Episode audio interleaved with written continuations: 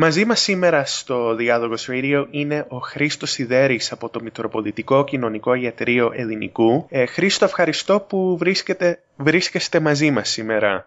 Ε, Εμείς σα ευχαριστούμε πάρα πολύ, Μιχάλη. Είναι τιμή μας να μιλάμε μαζί σήμερα. Εκπροσωπώ το Μητροπολιτικό Κοινωνικό Ιατρείο Ελληνικού και τους 230 θελοντές του και χιλιάδες κόσμου ουσιαστικά που μας βοηθάει. Γιατί δεν είναι μόνο οι θελοντές στο ιατρείο που κάνουν τη δουλειά, και πολλοί κόσμοι έξω.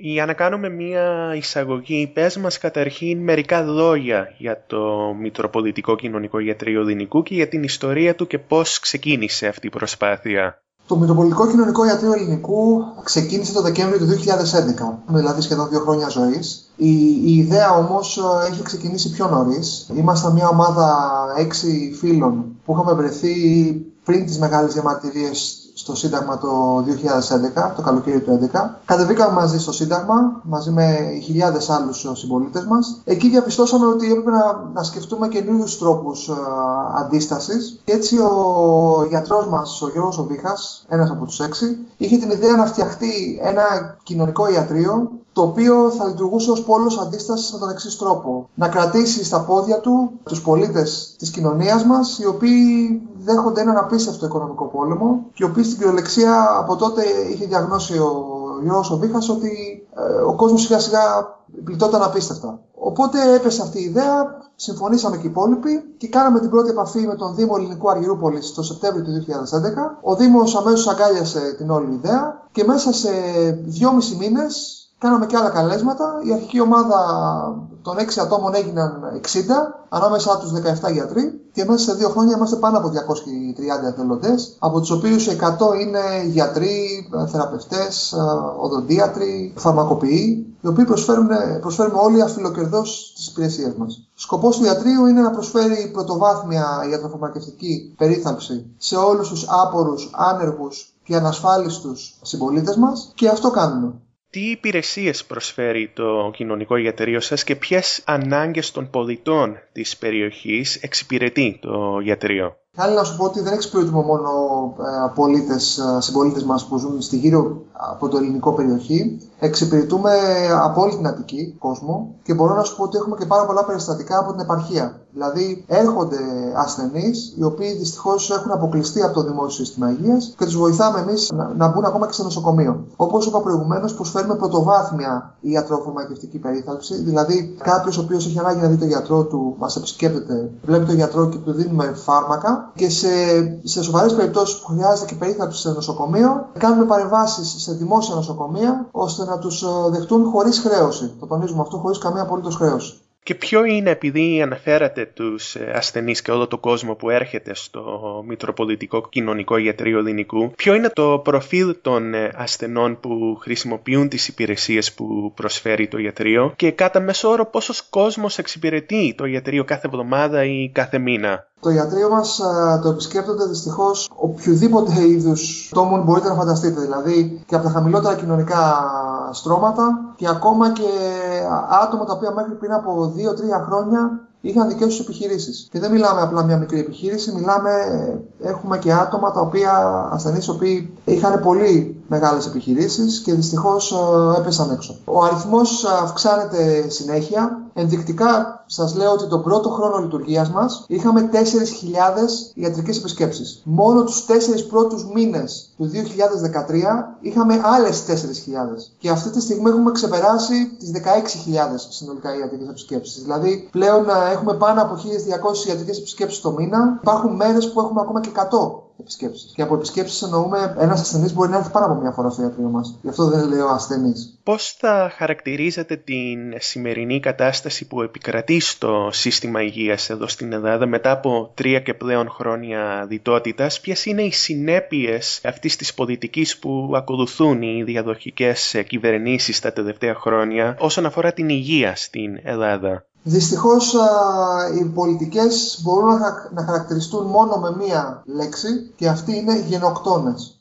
Χωρί, χωρίς καμία δόση υπερβολής, ο αποκλεισμός τριών και πλέον εκατομμυρίων συμπολιτών μας από αυτήν την ομολογία του, του Προέδρου του ΕΟΠΗ, τρία εκατομμύρια συμπολίτες μας είναι ανασφάλιστοι αυτή τη στιγμή και αν δεν έχουν να πληρώσουν, δεν μπορούν να έχουν καμία απολύτως πρόσβαση στο δημόσιο σύστημα υγείας. Αυτό δημιουργεί τις προποθέσει για χιλιάδες νεκρών. Πραγματικά. Έχουμε περιστατικά στο ιατρείο μας, οι οποίοι έρχονται από υποσυτισμένα βρέφη. Μιλάμε για, για βρέφη 2 και 3 μηνών, τα οποία υπολείπονται μέχρι και ενός κιλού από το κανονικό βάρος τους. Μιλάμε για καρκινοπαθείς, οι οποίοι έχουν να κάνουν μήνες 5 και 6 μήνες χημειοθεραπείε, τις οποίες σε καμία περίπτωση δεν μπορούν να πληρώσουν και έρχονται σε εμάς μέχρι και στο τελικό στάδιο. Δυστυχώς το Σεπτέμβριο που μας πέσε, χάσαμε τον πρώτο μας ασθενή. Μια 36χρονη γυναίκα, μητέρα δύο παιδιών, η οποία δυστυχώς ήρθε σε εμάς στο τελικό στάδιο λίγες εβδομάδες πριν πεθάνει. Και ακόμα και την ώρα που ήταν στο κρεβάτι και έσβηνε, το νοσοκομείο στο οποίο ήταν, συλλευόταν, ζητάνε από την οικογένειά τους λεφτά. Λοιπόν, μιλάμε για αποκλεισμό πολύ μεγάλης μερίδας της ελληνικής κοινωνίας και όχι μόνο, οι οποίοι αργοπεθαίνουν.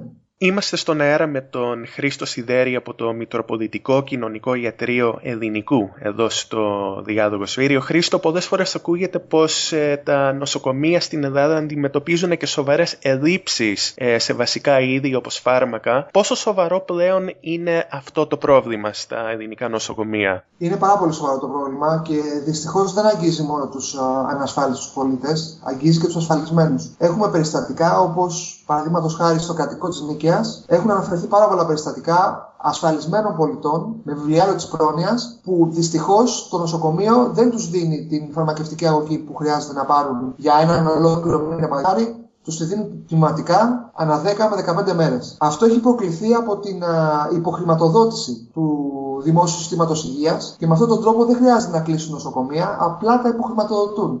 Με αποτέλεσμα να μην έχουν ακόμα και γάζες, ακόμα και σύριγγες. Έχουν αναφερθεί πάρα πολλά περιστατικά που ε, ζητούνται ακόμα και από τους ασθενείς να φέρουν δικά τους ε, σεντόνια και μαξιλάρια. Ε, δεν μιλάμε για πιο ακριβά ε, φάρμακα ή αντικείμενα. Μιλάμε έστω και για τόσο μικρής αξίας ε, πράγματα. Οπότε αντιλαμβάνεστε ότι το, το, η κατάσταση δυστυχώς ε, ξεφεύγει. Όποιος θέλει μπορεί σήμερα να μπει στο ίντερνετ και να ψάξει να βρει φωτογραφίες από τον Ευαγγελισμό. Έχουν γίνει καταγγελίες από τους γιατρούς του Ευαγγελισμού και θα δει φωτογραφίες με ράτζα. Δηλαδή κρεβάτια τα οποία είναι πρόχειρα κρεβάτια, τα οποία γεμίζουν τους ε, διαδρόμους του νοσοκομείου. Αυτές είναι εικόνες δυστυχώς που είχαμε να τις δούμε στην Ελλάδα πάρα πολλές δεκαετίες. Το τελευταίο καιρό ακούμε και για το λεγόμενο brain drain, για την ε, μαζική φυγή και την μετανάστευση Ελλήνων ιατρών στο εξωτερικό λόγω της κρίσης. Εσείς τι έχετε παρατηρήσει από την ε, δική σας εμπειρία στον χώρο όσον αφορά αυτή τη φυγή των ιατρών προς το εξωτερικό; Δυστυχώς είχαμε και εμείς περιστατικά λίγων ε, μεν γιατρών οι οποίοι αναγκάστηκαν να φύγουν από το ιατρείο μας για, τον, για αυτόν ακριβώς τον λόγο ότι δεν μπορούσαν να ζήσουν πλέον ε, εδώ. Αυτό που βλέπουμε ξεκάθαρα είναι όμως ότι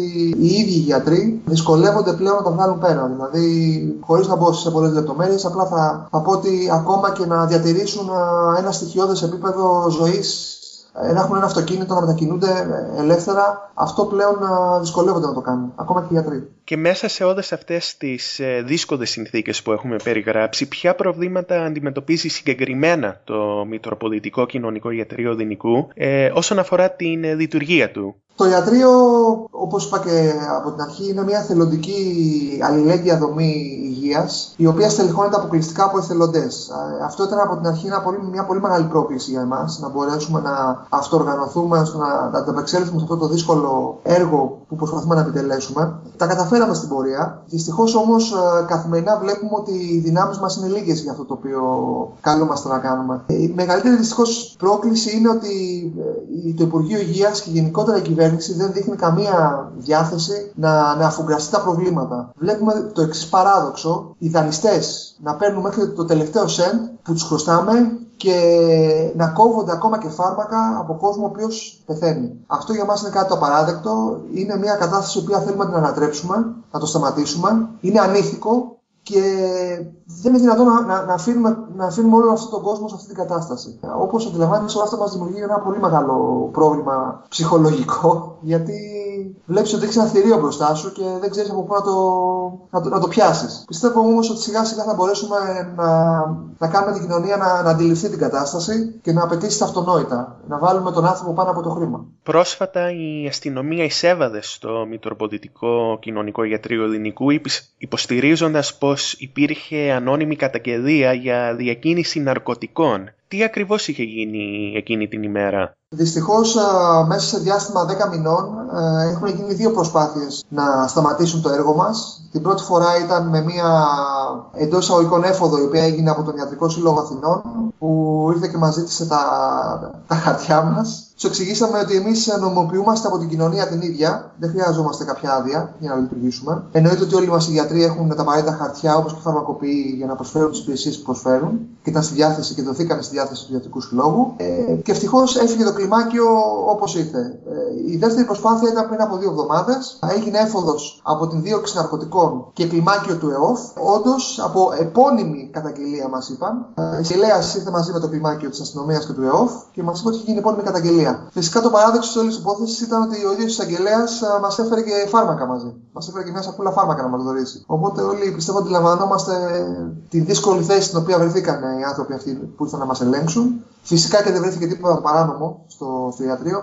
Δεν θα μπορούσε κιόλας να βρεθεί κάτι παράνομο. Ε, αλλά ναι, δυστυχώς επειδή είμαστε πολύ ε, δυναμικοί και δεν κάνουμε μόνο το κομμάτι του να προσφέρουμε βοήθεια προς την κοινωνία για τη φαρμακευτική περίθαλψη, αλλά κάνουμε και το κομμάτι, το δεύτερο μέτωπο που λέμε, στο να καταγγείλουμε και να αναδείξουμε τους λόγους για τους οποίους οι άνθρωποι αυτοί όλοι φτάνουν στο ιατρείο μας, αυτό ενοχλεί κάποιους. Δεν πρόκειται όμως να μας σταματήσει. Η ανταπόκριση του κόσμου ήταν συγκλονιστική. Λάβαμε εκατοντάδες μηνύματα συμπαράστασης και ο αγώνας ε, συνεχίζεται. Πιστεύετε πως το ιατρείο σας έχει στοχοποιηθεί από την ε, αστυνομία ή από την ελληνική πολιτεία; Κοιτάξτε, δεν θέλουμε να, ούτε να ρίξουμε φωτιά σε σενάρια συνωμοσία ε, ούτε τίποτα. Θα μείνουμε στα γεγονότα. Έγινε μία έφοδος στο ιατρείο μας μετά από καταγγελία, όσο όφιλε η αστυνομία να κάνει. Δεν μας δημιουργήσε κάποιο πρόβλημα η αστυνομία.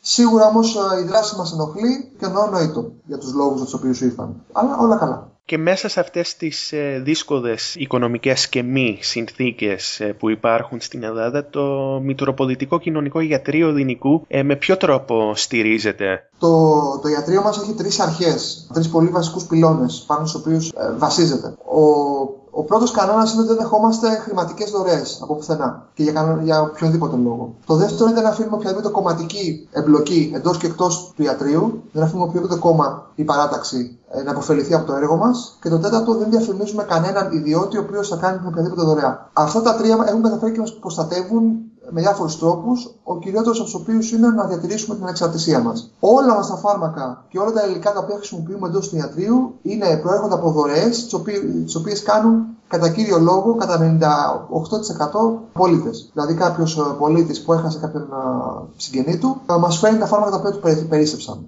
Ή κάποιος άλλος πολίτης πάει σε ένα φαρμακείο, μας αγοράζει φάρμακα τα οποία χρειαζόμαστε και μας τα φέρνει στο ιατρείο. Αυτός είναι ο τρόπος με τον οποίο λειτουργούμε. Λεφτά δεν δεχόμαστε. Υπάρχουν άλλες παρόμοιες πρωτοβουλίες και προσπάθειες που ενδεχομένως να γνωρίζετε σε άλλες περιοχές της χώρας; Φυσικά, φυσικά. Αυτή τη στιγμή τα κοινωνικά ιατρία και φαρμακεία ε, είναι πάνω από 40 στον αριθμό σε όλη την Ελλάδα. Ενδεικτικά σας λέω ότι τον Δεκέμβριο του 2011 που ξεκινήσαμε εμείς στην Αττική, ήμασταν οι μοναδικοί. Αυτή τη στιγμή οι δομές είναι πάνω από 12, μόνο στην Αττική. Και φυσικά ο...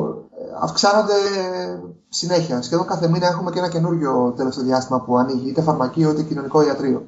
Επειδή η εκπομπή μας ακούγεται και στην Αυστραλία και έχουμε ακροατές από την ελληνική ομογένεια της Αυστραλίας, από ό,τι γνωρίζουμε πρόσφατα δεχθήκατε και μία επίσκεψη από μία ομάδα Ελλήνων από την Αυστραλία. Πείτε μας για αυτή την επίσκεψη. Όντως, είχαμε την, την μεγάλη χαρά να δεχτούμε στο, στο ιατρείο μας τέλη Σεπτεμβρίου τον εκπρόσωπο της Ελληνοαυστραλιανής οργάνωσης πρεσβευτές της Ελλάδας οι οποίοι εδώ και ένα χρόνο περίπου κάνουν μια καμπάνια στην Αυστραλία και συνεργάζονται με διάφορες ελληνικές κοινότητες και σχολεία και κατάφεραν να μαζέψουν ένα αρκετά μεγάλο ποσό και τα οποία βοήθησαν να αγοραστούν αρκετά φάρμακα τα οποία μας τα έφεραν στο ιατρείο μας. Ήταν πάρα πολύ συγκινητικό να έχουμε μαζί μας Έλληνα ομογενή από την Αυστραλία και να μας προσπαθεί να μας εμψυχώσει και να μας μεταδώσει την, τη, τη, τη, χαρά και την αγάπη των, των Ελλήνων μέσα από όλη αυτή την, την μεγάλη καμπάνια που κάναμε.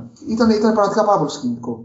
Κλείνοντας εδώ, πού μπορούν οι ακροατές μας να μάθουν περισσότερες πληροφορίες για το Μητροπολιτικό Κοινωνικό Γιατρείο Ελληνικού και για όλες τις υπηρεσίες που προσφέρετε στο κοινό; Το, το ιατρείο μας ε, μπορείτε να το βρείτε στο, στο ίντερνετ, έχουμε δικό blog. Αν γράψετε στο Google Μητροπολιτικό Κοινωνικό Ιατρείο ελληνικού θα, θα σας το βγάλει αμέσως στο blog, στα ελληνικά. Υπάρχει και αγγλόφωνο blog, μπορείτε να μας βρείτε ως Metropolitan Community Clinic at ελληνικό. Έχουμε παρουσία και στο facebook με ένα προφίλ και group, πάλι μπορείτε να μας βρείτε το Μετροπολιτικό Κοινωνικό Ιατρείο Ελληνικού και στο Twitter αντίστοιχα. Γενικότερα χρησιμοποιούμε πάρα πολύ τα, τα social media, όσο περισσότερο μπορούμε.